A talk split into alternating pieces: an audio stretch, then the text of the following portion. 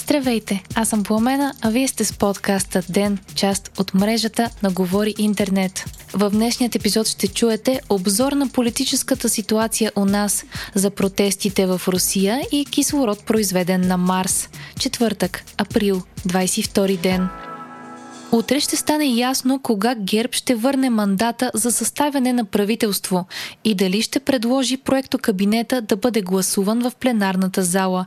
Това съобщи предложеният за премиер от ГЕРБ-СДС Даниел Митов. Това се случва след като Демократична България и Има такъв народ, двете политически сили, които бяха поканени от ГЕРБ за консултации за формиране на правителство, отказаха да участват в обсъждания с ГЕРБ.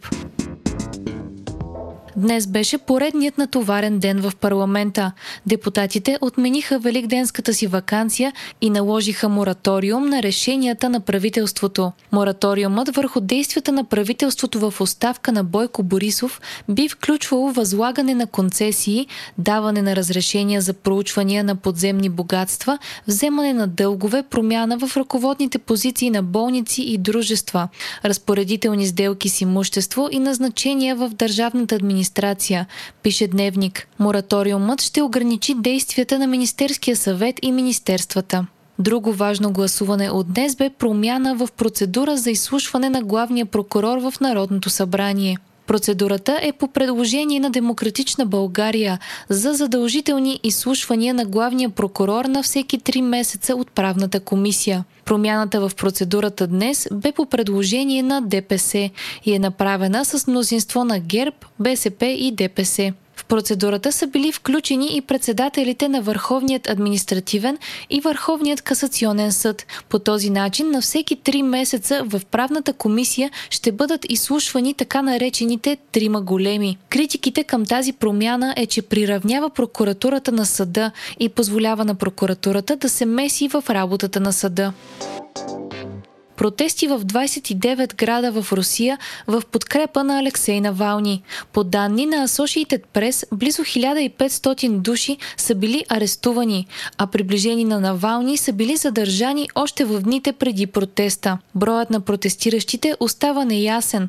Според официалните данни на полицията, на улиците са излезли близо 14 000 души, докато според YouTube канала на опозиционера, само в Москва протестиращите са били 60 000. За екипа на Навални обаче този протест не оправдава очакванията, тъй като бе замислен като най-големият досега. А на специална платформа за протеста са се били регистрирали 463 000 души. Поддръжниците на опозиционера казват, че са избрали тази дата, тъй като здравословното му състояние се влошава. Вчера от ООН призоваха Русия да позволи Навални да бъде изследван и лекуван в чужбина, а от Франция и САЩ заявиха, че ще има последици за Русия, ако Навални умре в затвора. Позицията на Москва е, че състоянието на Навални е задоволително и е лекуван както всеки друг в затвора. Започват мащабни военни учения на полуостров Крим и в Черно море. Това обяви Руското министерство на отбраната, цитирано от агенция Интерфакс. В ученията участват 10 000 войници, 40 бойни кораба и 1200 единици въоръжение и бойна техника. Европейският съюз няма да се възползва от възможността да поръча още 300 милиона дози от векторните ваксини на AstraZeneca и Janssen, съобщава Reuters. Миналата седмица пък в италианските медии излезе информация, че Европейският съюз няма да поднови договорите си с двете компании след изтичането им. Това е поредният удар за тези ваксини, след като AstraZeneca вече не се прилага в няколко страни в Европа, а в останалите се прилага с ограничения. Ваксината на Janssen също срещна проблеми. Първо с санитарните процедури в завода им в Балтимор, а след това и с няколко редки тромбози, регистрирани в САЩ след поставяне на ваксината. Забавянето в разпространението на ваксината на Janssen и ограниченията при тази на AstraZeneca доведоха до проблеми проблеми в вакцинационните планове на страните в Европейския съюз. Все повече се говори за навлизане на руската ваксина Спутник В в Европейския съюз, но Европейската агенция по лекарствата все още не е дала одобрението си за ваксината и процедурата може да отнеме месеци. Спутник В е одобрена в 57 държави и за сега има много добри показатели на ефективност и конкурентна цена. Притесненията при нея са свързани с капацитета на Русия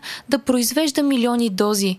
В момента Спутник В се произвежда в няколко страни извън Русия, включително в Южна Корея, а днес стана ясно, че Египет ще произведе над 40 милиона дози от руската ваксина.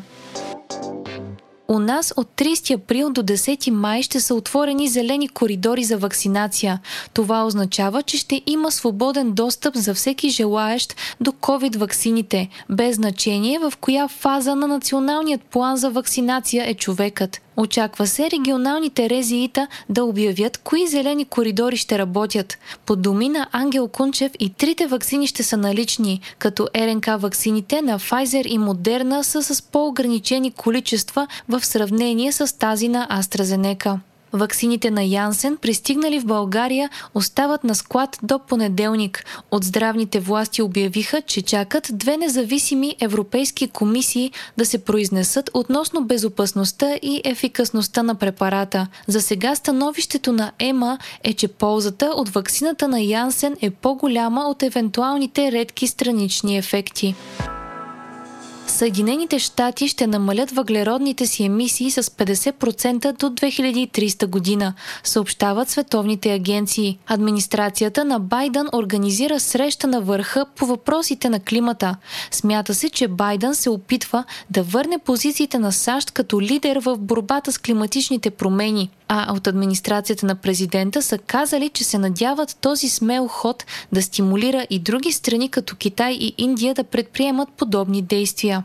САЩ и Китай са отговорни за над 40% от глобалните парникови емисии, по данни от 2019 година. Хайтек четвъртък с Viva.com. Тази седмица се проведе пролетното събитие на Apple, на което гигантът обяви нови iPad и iMac продукти. Новите iPad Pro таблети и iMac ще са с M1 чип. Apple разкриха и продукта си, който ще може да се следи през приложението Find My App. Той наподобява сребърна монета с логото на Apple и се нарича AirTag. Apple влязаха в новините и по друга причина. $50 милиона откуп е поискан от компанията, след като техни инженерни и производствени схеми за настоящи и бъдещи продукти са били откраднати. Похитителите са руска хакерска група, която вече е започнала да пуска онлайн откраднатите изображения, след като производителят е отказал да плати сумата от $50 милиона. Хакерите са дали нов краен срок на Apple, но за сега от компанията запазват мълчание. Марсоходът на НАСА е успял да направи кислород, годен за дишане, на Марс. Инструмент на Perseverance е създал кислород от атмосферата на червената планета, която е предимно от въглероден диоксид. Уред с големината на тостер, наречен MOXIE, е отговорен за историческото събитие. MOXIE е направил 5 грама кислород, количество, което би позволило на астронавт на Марс да диша приблизително 10 минути. Следващият полет с хора до Луната ще е с Старшип на SpaceX. Това стана ясно, след като компанията на Мъск спечели търгът на НАСА за лунен спускаем апарат. В търга участваха също консорциума National Team, воден от компанията на Джеф Безос, и военният подизпълнител Dynetics, пише Капитал. Офертата на SpaceX е за $2 милиарда 890 милиона и според източници на The Washington Post е била много по-ниска от тези на останалите. Европейският съюз въвежда правила за регулация на изкуственият интелект, които ще забраняват неприемлива употреба на технологията. Европейската комисия е гласувала за правила, които ще забранят употребата на изкуствен интелект, който застрашава живота, сигурността, правата и поминъка на хората. Предложени са и по-строги мерки относно употребата на технология за лицево разпознаване. Вие слушахте подкаста Ден, част от мрежата на Говори Интернет. Епизода подготвихме аз, Пламена Крумова и Димитър Панайотов, а аудиомонтажа направи Антон Велев. Ден е независима медия, която разчита на вас, слушателите си. Ако искате да ни подкрепите, можете да го направите, ставайки наш патрон в patreon.com Говори Интернет, избирайки опцията Денник. Срещу $5 на месец ни помагате да станем по-добри и получавате достъп до нас и до цялата общност на Говори Интернет в Дискорд. Не изпускайте епизод на Ден, абонирайте се в Spotify, Apple, iTunes или някое от другите подкаст приложения, които използвате.